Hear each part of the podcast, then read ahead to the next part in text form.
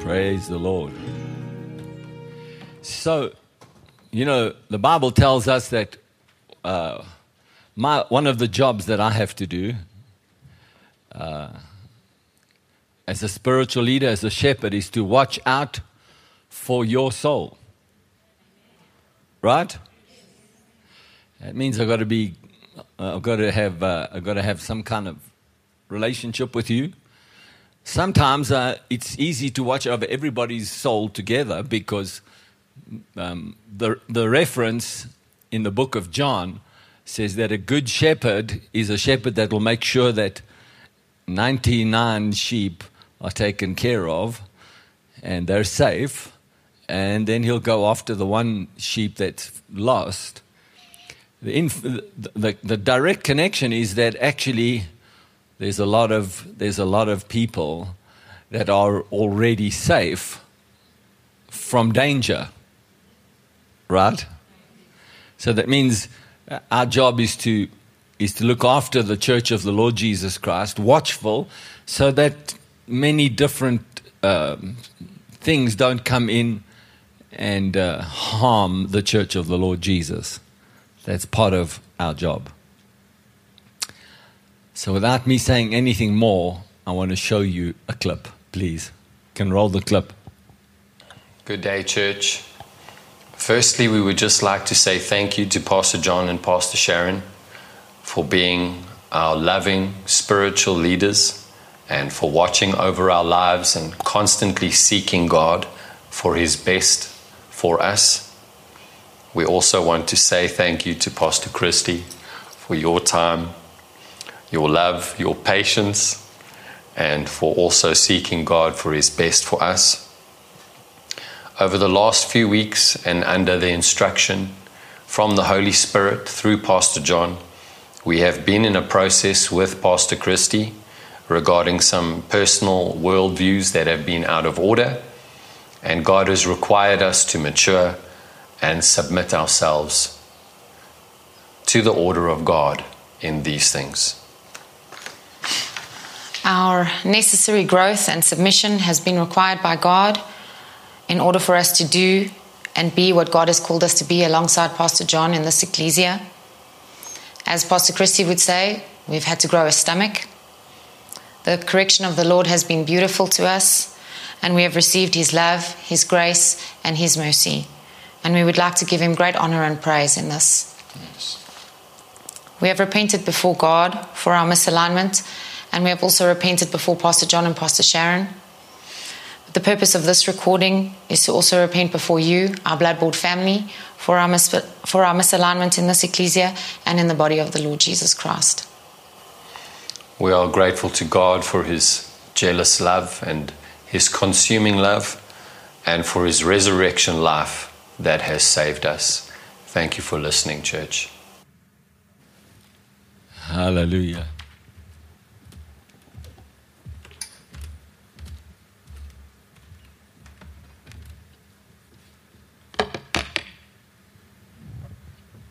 Praise the Lord. The book of James, chapter 5, verse 16 says, Confess to one another, therefore, your faults, your slips, your false steps, your offenses, your sins, and pray also for one another, that you may be healed and restored to a spiritual tone of mind and heart the next part of the scripture most Christians know very well. The earnest, heartfelt, continued prayer of a righteous man makes tremendous power available, dynamic in its working. But actually, that power of that scripture is from the first part of the scripture. Confess to one another, therefore, your faults. So this is not a this is not a small and light matter where you just walk around telling everybody, you know, I sinned. I was doing 160 in a, in a 60k zone or something like that. You know, it's not like that. This is this is something that is uh, that is deep and it's and it's significant and it's serious.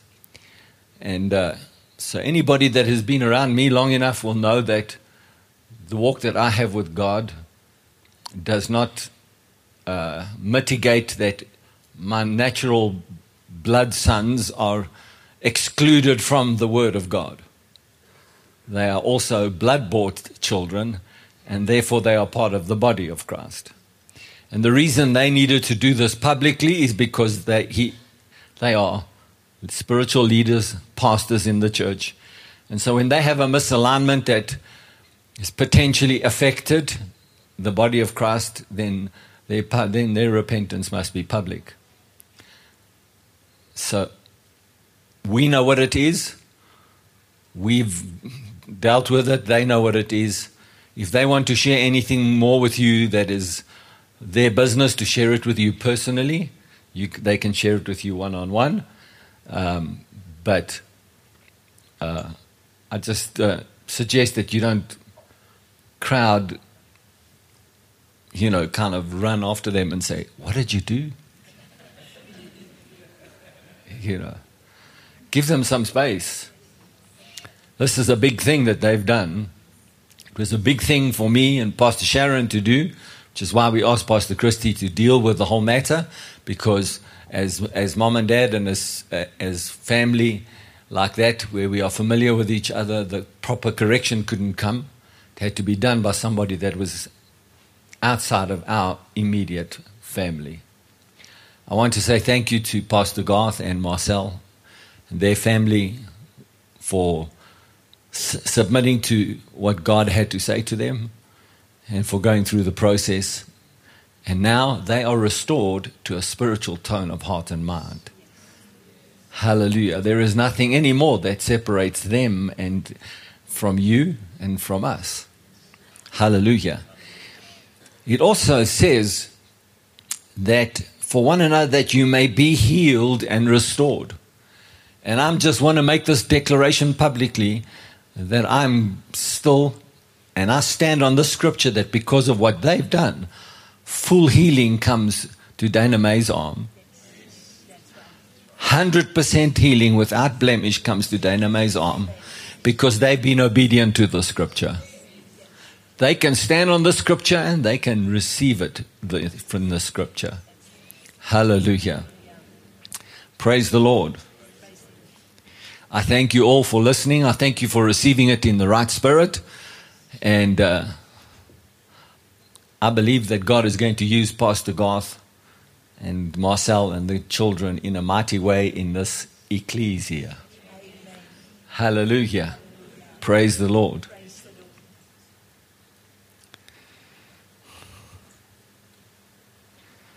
What just happened is a holy moment, you know.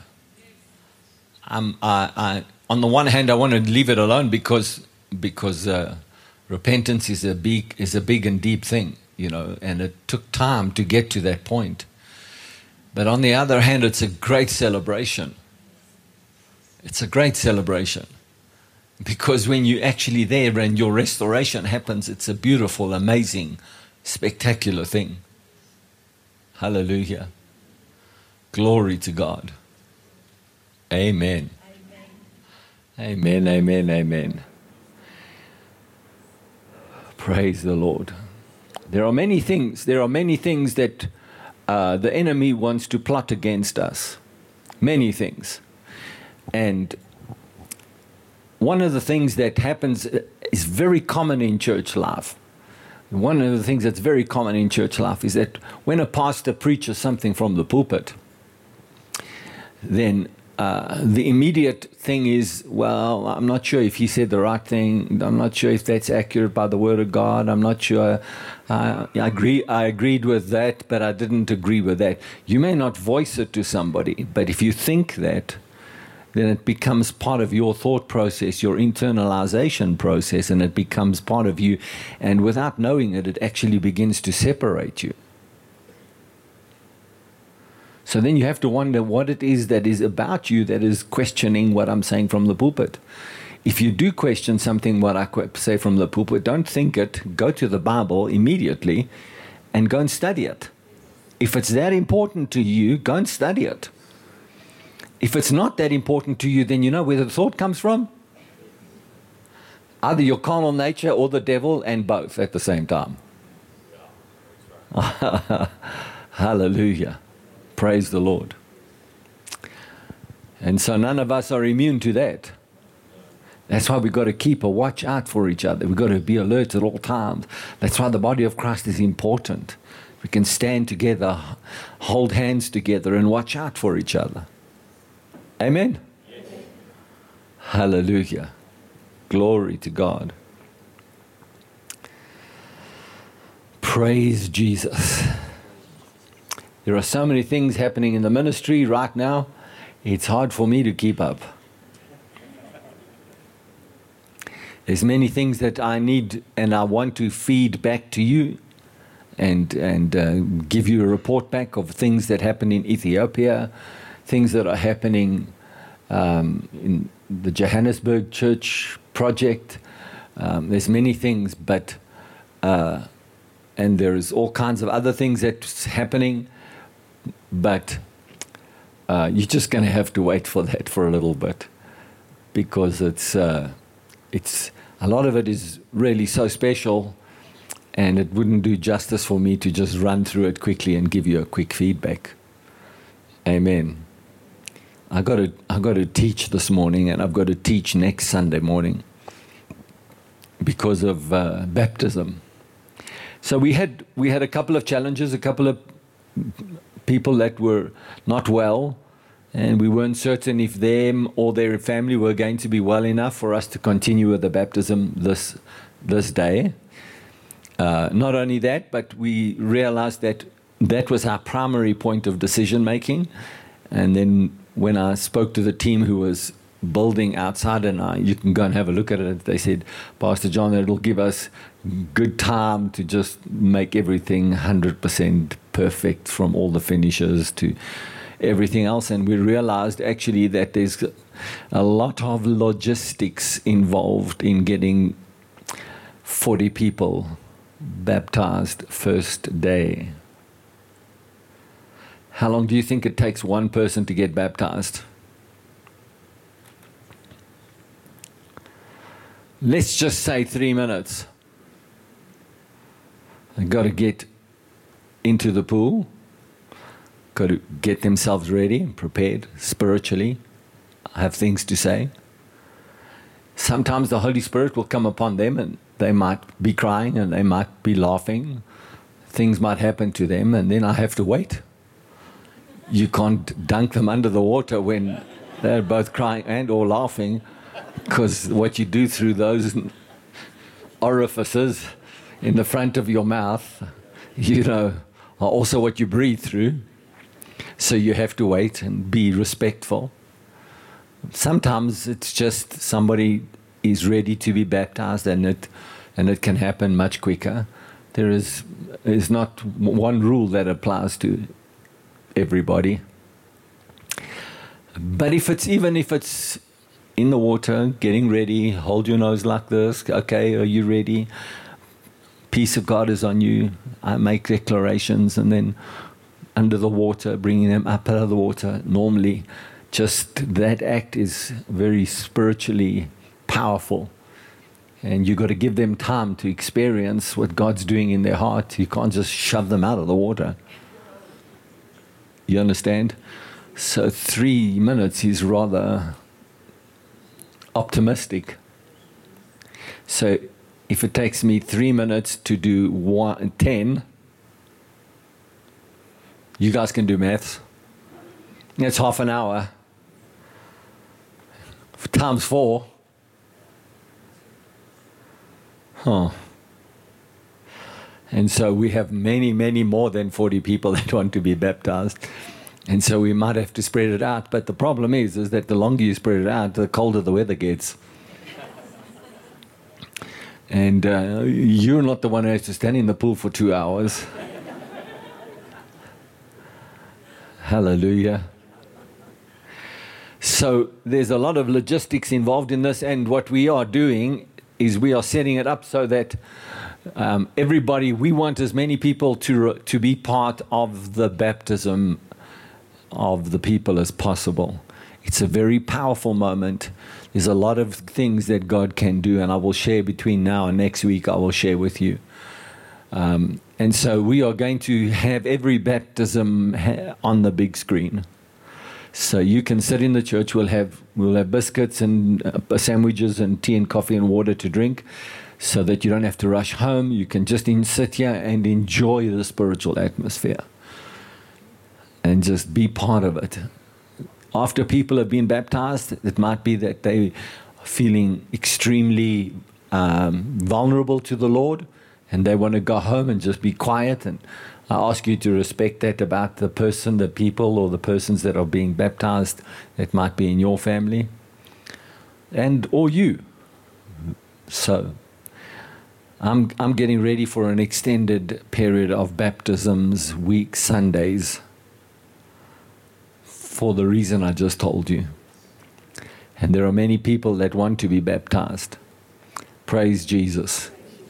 Hallelujah. So I go back to um, Colossians chapter 3, verses 1 to 4, which is the original m- message that, and, and scripture that we used, talking about the resurrection power of Christ. Christ's resurrection, this is the Passion Translation, Christ's resurrection is your resurrection too. This is why we are to yearn for all that is above. For that's where Christ sits enthroned at the place of all power, honor, and authority. Yes, feast on all the treasures of the heavenly realm and fill your thoughts with heavenly realities and not with the distractions of the natural realm. Your crucifixion with Christ has severed the tie to this life. And now your true life is hidden away in God in Christ.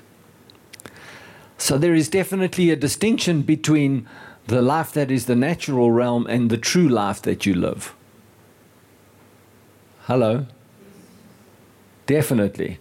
What, the life that everybody else lives around you is not the true life in Christ that you are supposed to live. It's two different kind of lifestyles. That's a big point if Christians live the way everybody lives around them, then what is there? What is different about us as Christians? The, we have to live with the power of the resurrected Christ living in us. Because if we live with that power, it becomes obvious the difference. It is obvious. Because you have a whole new life that you live, completely different lifestyle. So I read it again. Your crucifixion with Christ has severed the tie to this life, and now your true life is hidden away in God, in Christ. And as Christ himself has seen, is seen for who he really is, you who really are will also be revealed, for you are now one with him in his glory. Hallelujah. We are now one with him in his glory. I'm going to read two passages of scriptures and then we'll just see how far we get in the teaching today. Um, and what I don't get done today will be uh, will happen next week.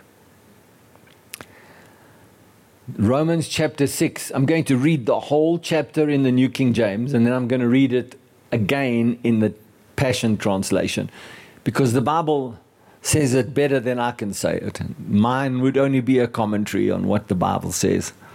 Anyway, so, verse 1 What shall we say then? Shall we continue in sin that grace may abound? Certainly not. How shall we who died to sin live any longer in it? Or do you not know that as many of us were baptized into Christ Jesus, were baptized into his death? Remember what I said Christ's crucifixion is our crucifixion. That's what I read in Colossians. Here he is saying, We are buried. So, Jesus, um, therefore, we were buried with, with him through baptism into death, and just as Christ was raised from the dead by the glory of the Father, even so we also should walk in newness of life. So Jesus walked in the life in, in, in this earth, in this life. He walked as a man, but he walked as a divine person too. When Jesus died and when he was resurrected, he walked in a new life. What was the new life? The new life was a glorified body that was dead to any temptation. When he was a man living on the earth before his death, he was like any one of us, tempted. He could sin. He could sin.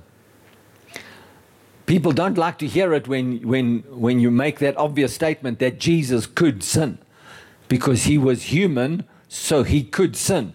The Bible says that he was tempted in all things and always like we are tempted.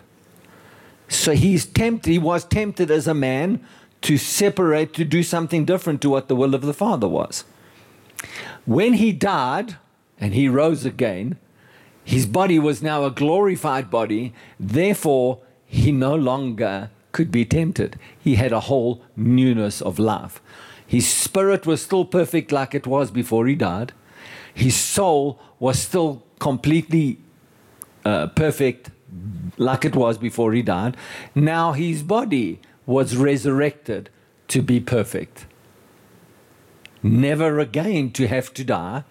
He walked in a glorified new body. This is an important point. For if we have been united together in the likeness of his death, certainly we also should be in the likeness of his resurrection. So if we've been united to him in death, then we are also united to him in resurrection. That means we are you like him in a new body. Read with me. Knowing this, that our old man was crucified with him, that the body of sin might be done away with, that we should no longer be slaves of sin. People have said to me, and I even, many times, I have to watch words that come out of my mouth because sometimes I talk about my humanity, but actually, the Bible says sin for a Christian is not inevitable.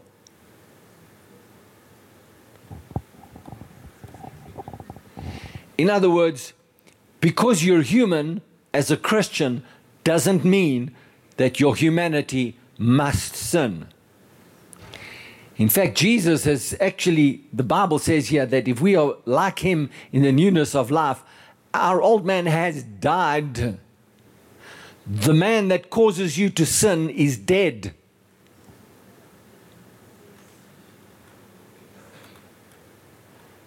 Wow. I'm not telling you anything the Bible's not saying. Right?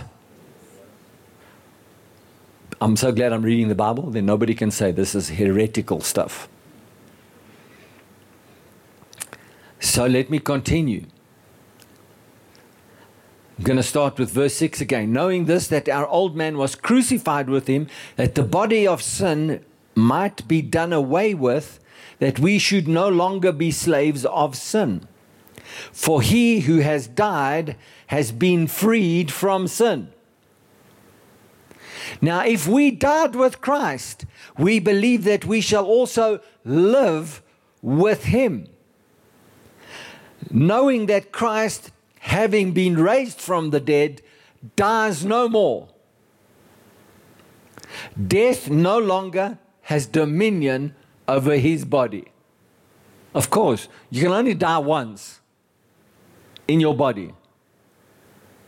I mean, really die. Not somebody that is sort of dying and then their heart comes back to life again and then, then they're alive again. I'm talking about morsdood forever gone, you know, dead. So death no longer has dominion over him. For the death that he died, he died to sin once for all, but the life that he lives, he lives to God. Likewise, you also reckon yourselves to be dead indeed to sin but alive to God in Christ Jesus our Lord. This, if we as Christians confess this passage of Scripture every day for a month, this revelation will change your life forever. Because when sin comes to your body and tempts your body, you have the power over it to say, You died to sin, and the newness of life that is in my spirit has dominion over the body that wants to sin. It's not a given that because you're a human being, you must sin. Therefore, do not let sin reign in your mortal body, that you should obey it in its lusts. Lust is not just sensual, it's any kind of appetite. It's an appetite for wealth, it's an appetite for power, it's an appetite for food, it's an appetite for unhealthy relationships, it's an appetite for achievement. It's an appetite, you know, you hear people talk about things like he's a workaholic. It means just working all the time. It's an appetite for work where you just work, work, work all the time. It's an appetite that you follow those lusts.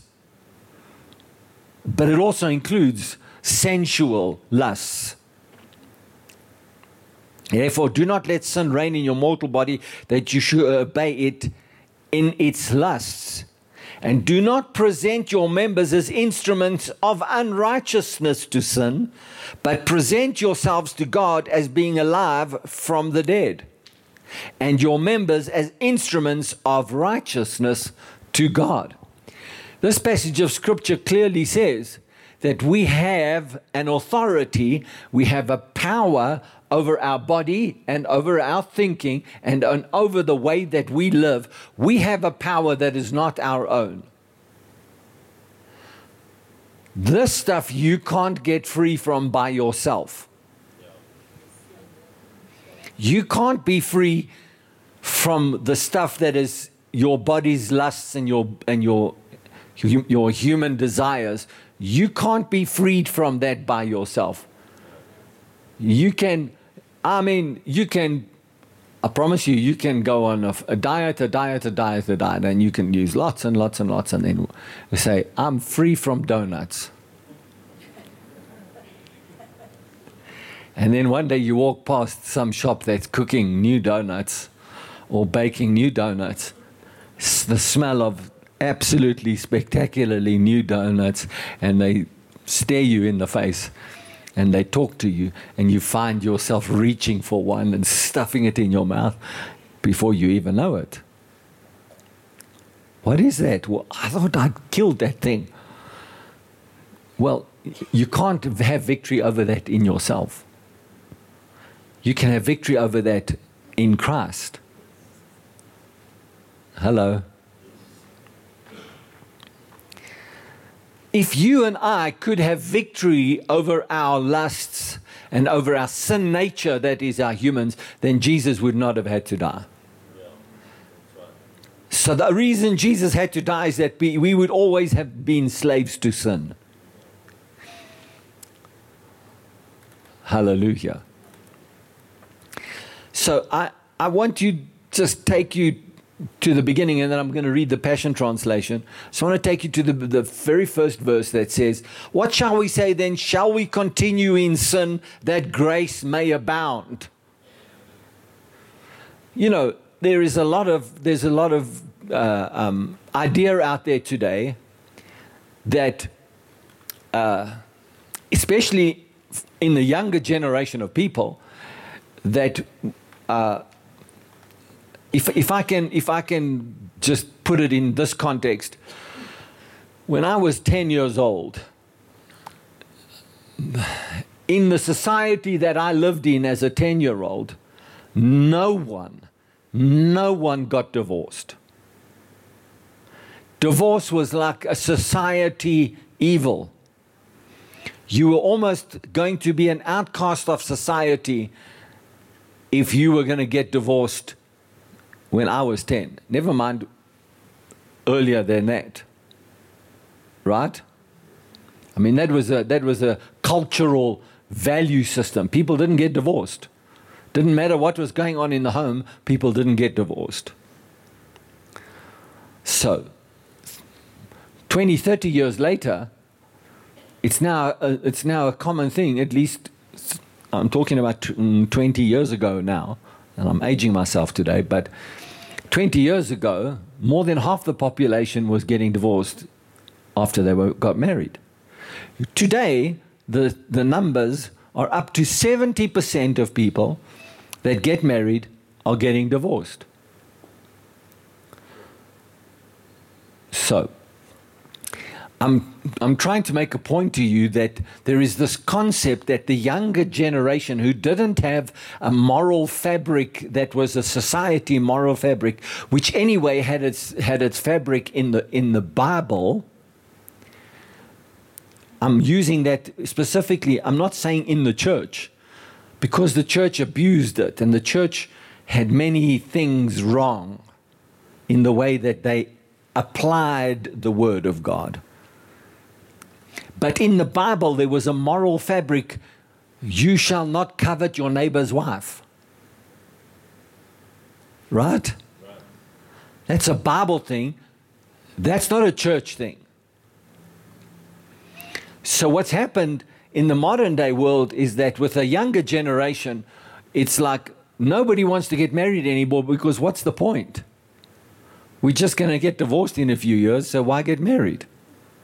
We'll live together and enjoy the convenience of what it brings to live together. And then when it's time to separate, we'll find a new partner. That is a very common thing that's happening in the modern day world. Never mind all of the other immorality, young girls and boys that display themselves naked and do all kinds of things on, on social media that goes everywhere. And so this scripture says, What shall we say then? Shall we continue to sin that grace may abound? And so it's like become a, a thing in the church of the Lord Jesus Christ. If you if you uh, if you are together and you happen to sleep together and keep coming to church, it's okay. It's not. It's not. This grace is not so that the church is not judging you for sleeping together. This grace is so that you have the power to not sleep together. Amen. That means you have died to the person that wants to sleep with your partner. Pastor John, you're just about to lose half the young generation in your church. No, I'm not. I'm actually giving them more authority and more power that they can live free of all the baggage that comes with people who just decide to sleep together because it's nice. Or because there's pressure from one person to another, or because society says you've got to have it. You know, one of the things that Pastor Sharon has shared with the, with the young people is that just because the world out there in standard in grade 11 and grade 12 says that's the time you should start dating and have boyfriends and girlfriends that doesn't mean to say that you have to have a girlfriend and a boyfriend the society that puts that pressure on you is wrong. And so, what, what, why do you want to become girlfriend and boyfriend? What's the point? The point of it is so that you can cuddle and kiss. And then, if you're alone and you're cuddling and kissing, it's very difficult to stop there. Especially if you have this grace mentality that it's okay because it's allowed in the church.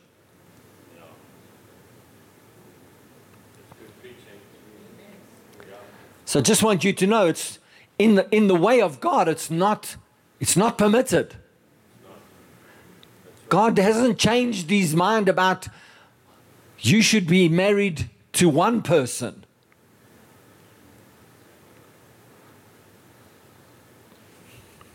I didn't really intend to go here this morning, but now I'm here. I might as well make the most of it. I must be here by how the Holy Spirit's leading. So, what happens then if you have, you're still a- young person and you have slept with someone? What, is it, uh, what does that uh, mean to your future? Well, here's the thing. Part of what you, can, what you can receive in baptism is that the old man that you were, when you get baptized, that old man with all of its stuff dies. And if you're a male or a female and you're no longer a virgin, you can die to that person and you can be raised in the newness of life, and now you can begin to act like a virgin.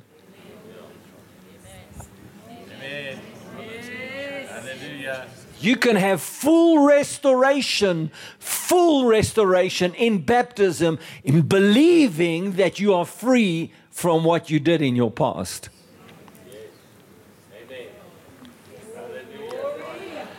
This baptism that we are going to be doing, that's why it's important that when you get saved, you get baptized. And uh, because there is a there is a power of the resurrected Christ, the newness of the life of Christ that is released in you because you have chosen, when you get baptized, you're saying, I choose to identify with the death of Jesus Christ. If you are choosing to identify with the death of Jesus Christ, then it means you recognize him as your Lord and your Savior. If you recognize him as your Lord and your Savior, that means you recognize him as the one whose blood has washed away your sins. Come on now. The one who has completely cleansed you from all your sins. And so when you come up out of the out of the water, you recognize that as my savior who died for all my sins and has washed me clean from all of the old man, I now am rising into the newness of life where I do not have to obey the stuff of my body any longer and I come up completely as a new man. Now, it's not possible in human terms to go back and undo some things that you've done. But spiritually and in, in your heart and in your mind, you can behave and act as though God has taken care of that too.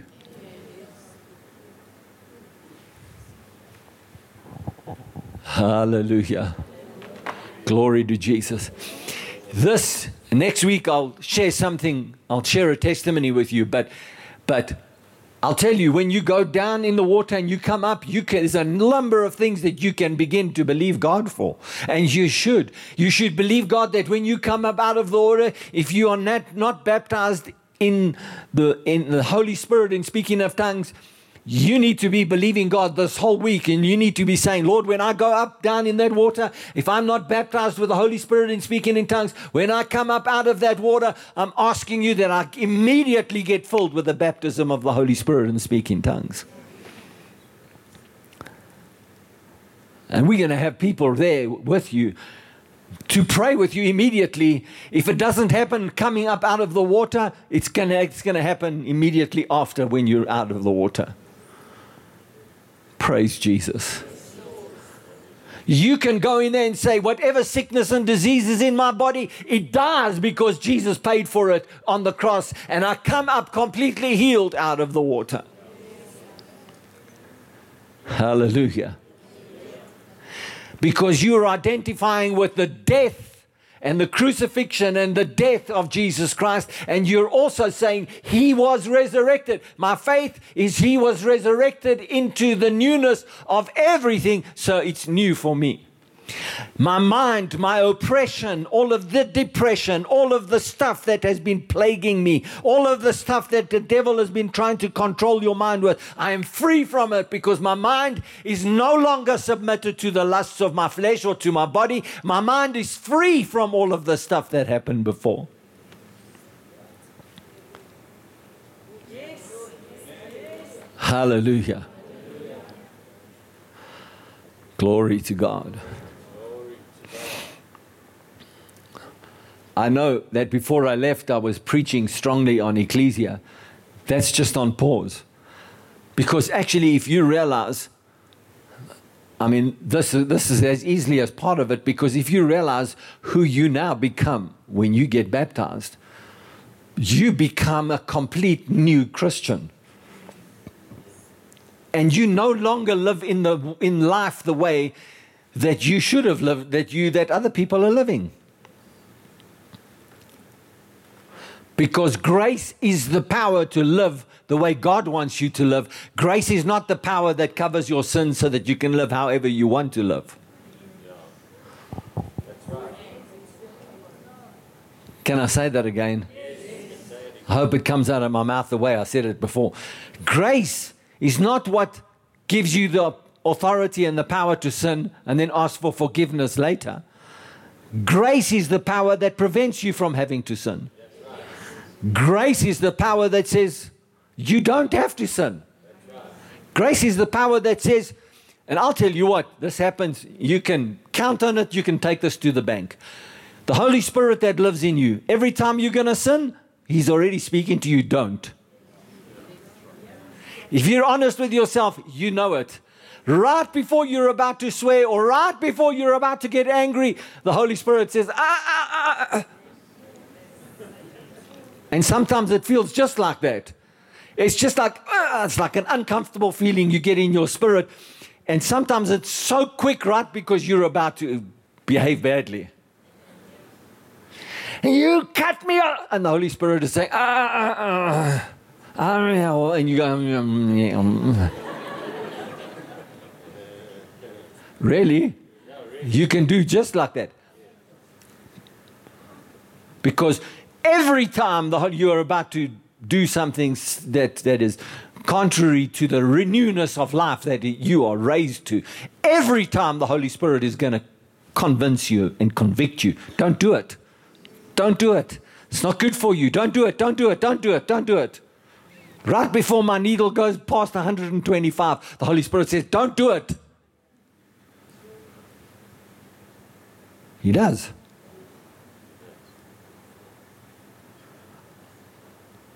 I've had to learn not to ignore him. And my foot creeps up and then, ah, I've got to bring it back again. Why 125 and not 120? Because you have a bit of grace. this is true. The government empowers you to say that your needle that you have on your car might be out, and there, so that you've got grace. Empowerment to live free from that.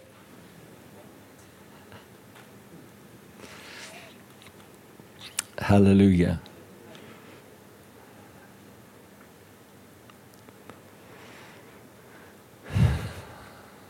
The Holy Spirit is the one that helps us and guides us and leads us. The Holy Spirit has been sent to us by the Father to be our helper.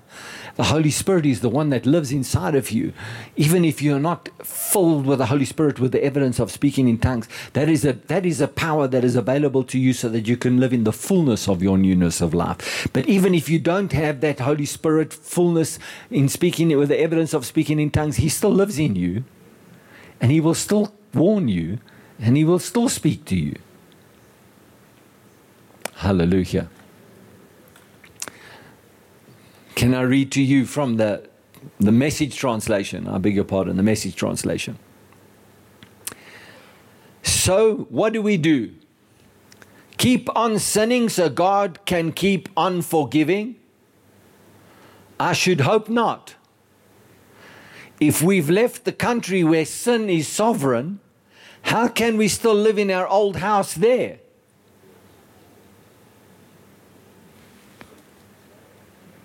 If you've left, if you've left the country where sin is sovereign, which means you've left the country. I was in Ethiopia last week and I stayed in a hotel there. I left the country. I left that hotel. How can I be there and here at the same time? And that's where sin reigns. I'm not talking that about Ethiopia, I'm just giving you an example. It's like that. You can't live in two places at the same time. How can we still live in our old house there? Or didn't you realize we packed up and left there for good? That is what happened in baptism. When we went under the water, we left the old country of sin behind.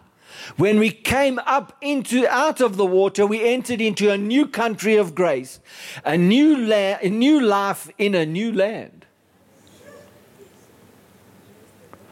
That's what baptism into the life of Jesus means. When we were lowered into the water, it's like the burial of Jesus. When we are raised up out of the water, it's like the resurrection of Jesus. Each of us is raised into a light filled world of our Father so that we can see where we're going in our new grace sovereign country.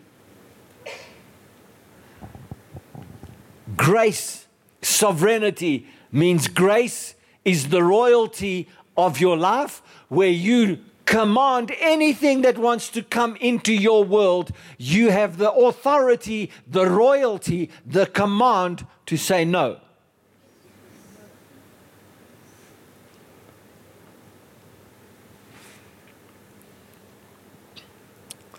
Could it be any clearer? Our old way of life was nailed to the cross with Christ. A decisive end to that sin miserable life. No longer at sin's every beck and call. What we believe is this if we get included in Christ's sin conquering death, we are also we also get included in his life saving resurrection. We know that when Jesus was raised from the dead, it was a signal of the end of death as the end. Never again will death have the last word. That's why, as Christians, when we die, we don't really die because we have already entered into a new land of living forever in Christ. So, if you're living in Christ, when you die, it's just your body dies, your spirit is in Christ. So, you never know the difference of a life that is outside of Christ. That's why when you live in Christ, your spirit is in Christ, Christ lives in your spirit. That is an eternal connection. So that when your body just ends up, learn, stop living in this world, you don't know the difference of life because you are literally living in a sovereign land of grace filled life.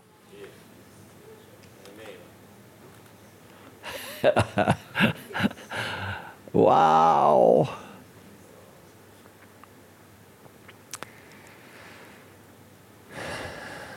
When Jesus died, he took sin down with him. But alive, he brings God down to us. From now on, think of it this way sin speaks a dead language that means nothing to you. It's like me saying, Shalom You know what I just said? Thank you. Prove my point. That sin language is so dead to us. We, I mean, you can hear it speaking, but it has no, it has no communication with you. It doesn't have to get through to you.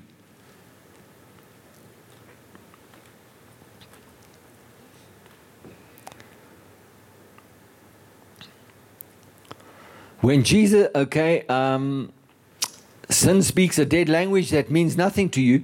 God speaks your mother tongue, and you hang on every word. You are dead to sin and alive to God. That's why Jesus, that's what Jesus did. That means you must not give sin a vote in the way you, you conduct your lives. Don't give it the time of day. Don't even run little errands that are connected with the old way of life. Throw yourself wholeheartedly and full time Remember, you've been raised from the dead.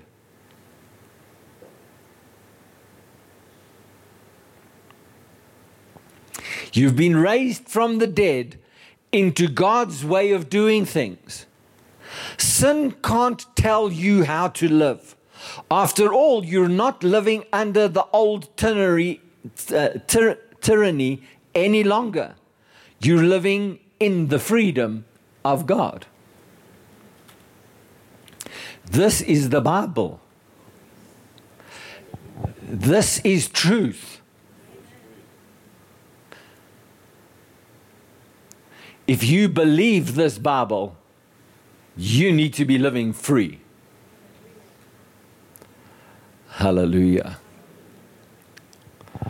Okay, I'm going to just I'm going to finish off my message today with uh, with this example, or just I'm going to talk for a minute. So, what is it about our our natural lives that we live? When you walk out of here and you go and you get in your car, you want to go eat and you want to go and do stuff and, and things like that. What, what is the connection between your natural living and, and the new person that has been raised into the newness of life? Well, the body that you live in still has to be fed, the body that you live in still has to be cleaned. The body that you still in live in still has to have a home for protection and provision, right? So the act of living life in God is holy. So you can live life with freedom. You want to go and get on your bicycle, go ride on your bicycle, do exercise, go for a run, have a sleep in the afternoon. Relax. This is all part of the new life. Hey? What happens to us is that it's the same body that also wants to make you sin. And so then you kind of, it, it creeps on you like an old rash. You know? It's like, it's like uh, uh, um, you know, if someone has hay fever or gets hay fever, for example, and suddenly you're around and you don't even know it, but somebody's mowed the lawn six hours ago or something, and now there's lots of seeds in the air, and suddenly you walk into that environment and you start sneezing. It's like an it's like an old habit that just creeps up on you, and suddenly it's there. You know. And so what happens is that because we live in that kind of environment where we tolerate many things, you live in this tolerance that you give yourself tolerance because it's patterned, it's habit, it's easy living.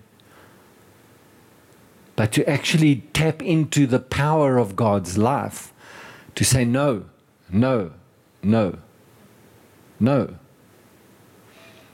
Now, let me say this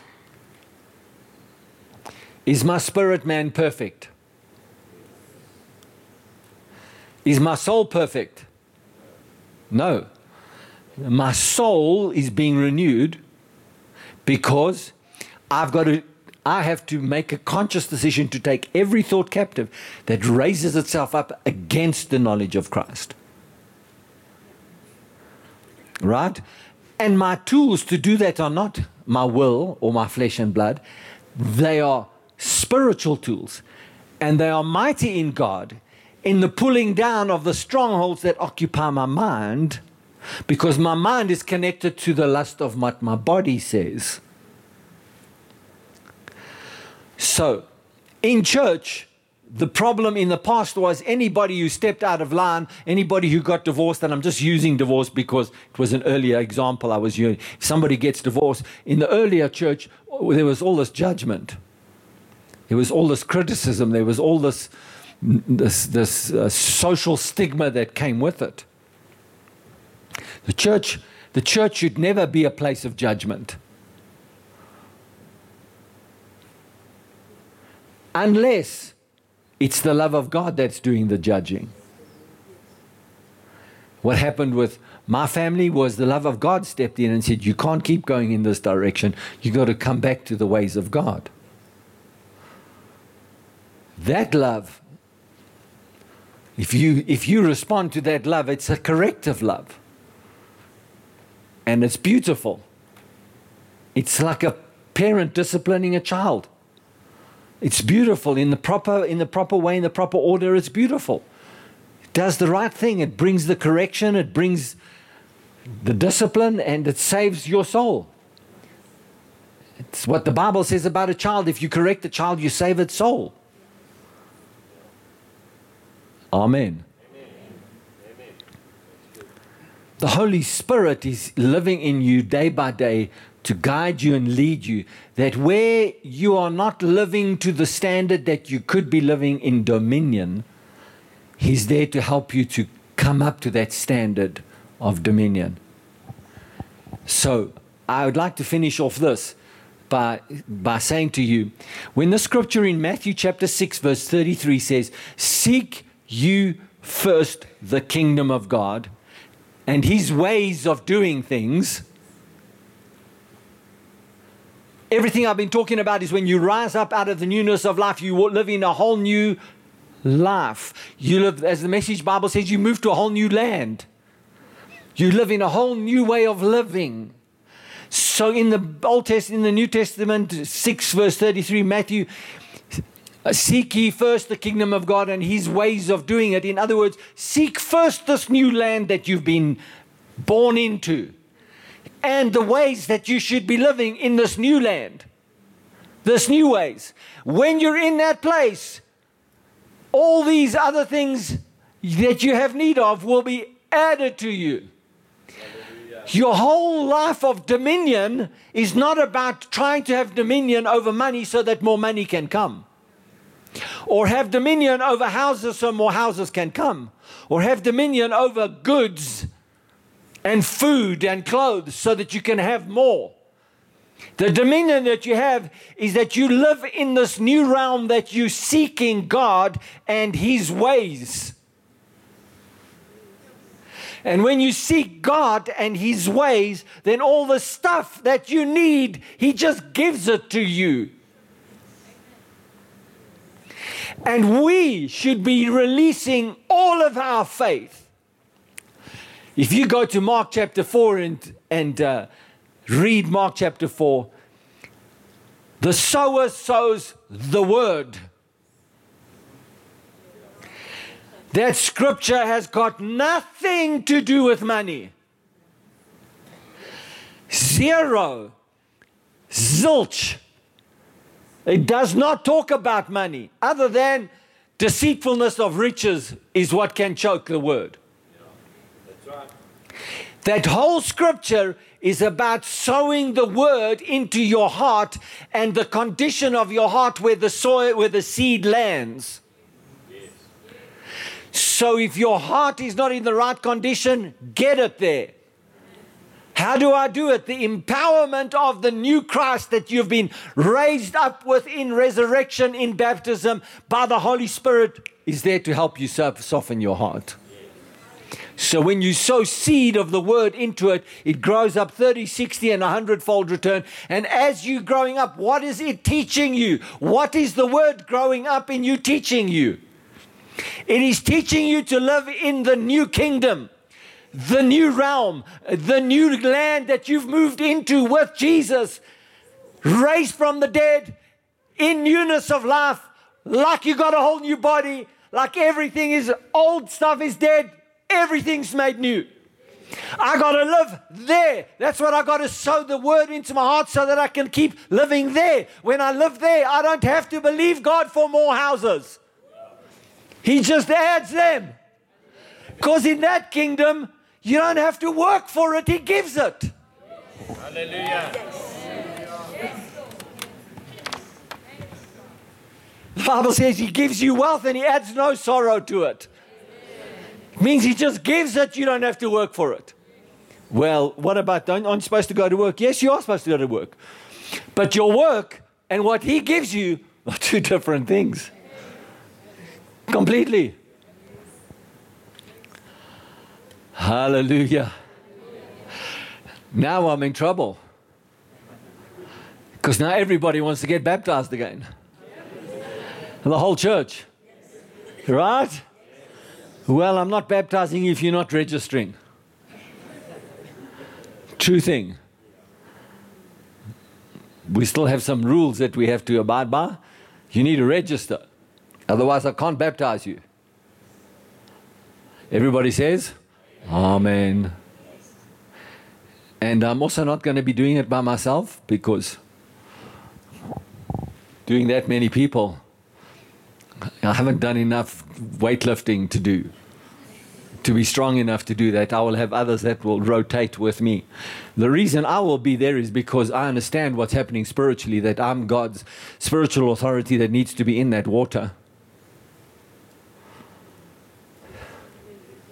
Next week, I'm going to talk to you about John the Baptist and what he did with Jesus and why he baptized Jesus.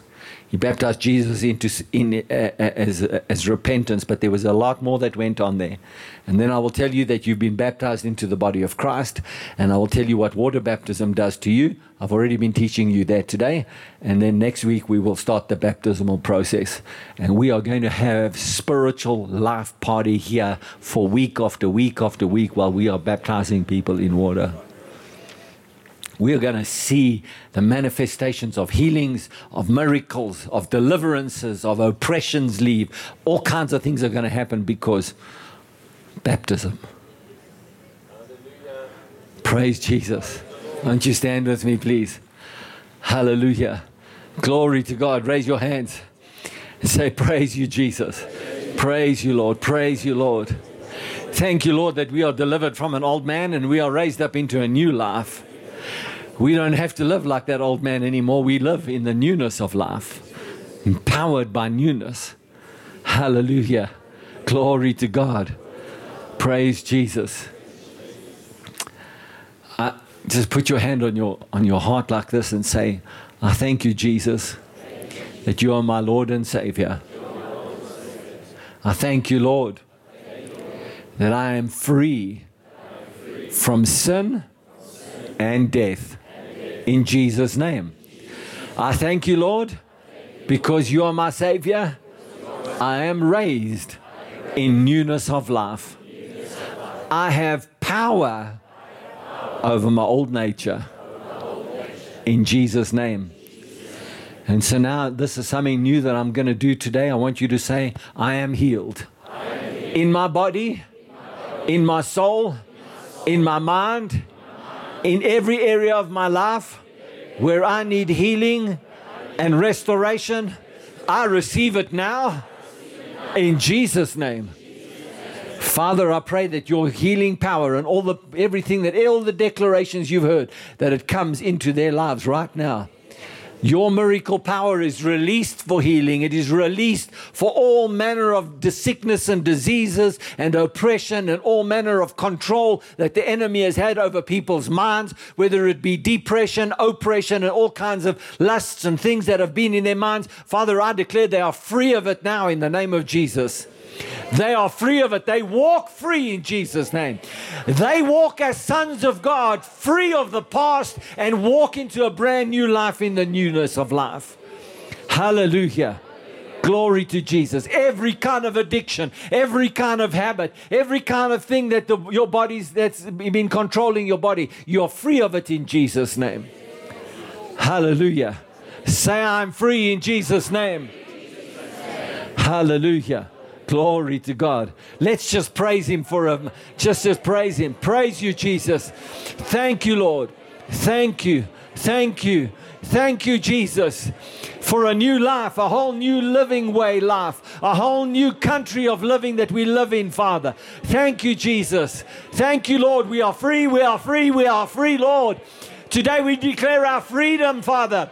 We are free to serve you, to walk with you. We are free to seek you. We are free to walk in your ways, Father. Hallelujah. Praise you, Jesus. Glory to God. Hallelujah. Hallelujah. Glory to God. Glory to God. Glory to God. Glory to Jesus. Praise his holy name forever. Jesus is our Savior. He is our Savior. He is our Savior. He is our deliverer. Hallelujah. Glory to Jesus. Praise the Lord. Praise the Lord. Praise the Lord. Wow. I, I, I, suggest you listen to this message this week over and over so that next week, when I've got more to say, we're going to move straight into, into baptisms and, and then we'll, we'll roll it out week after week. But, but meditate on this so that next week's message can get in you quick. So your, the, heart, the, heart, the, the soil of your heart is soft and the seed can get in there. Hallelujah. Praise Jesus. Can I pray for you? Father, I pray in the name of Jesus that no weapon formed against your people will prosper. And this word that has been spoken, this word will not fall on hard ground where Satan can snatch it, neither will it fall on the gravel that it can be taken away or not find a root there. Neither will it fall in soil where there's seed, the weeds that are growing up and choke it. I pray that this word comes into the soil of well prepared hearts and that they live with 30, 60, and 100 fold return of Christ life rising in them, growing a great harvest of the word, a great harvest of empowerment of the Spirit of grace. In Jesus' name. Hallelujah. And I pray that they, whatever they put their hands to, they prosper. They're blessed going out and blessed coming in. Glory to God. And everything in our lives is favored because your open hand is here for us this year.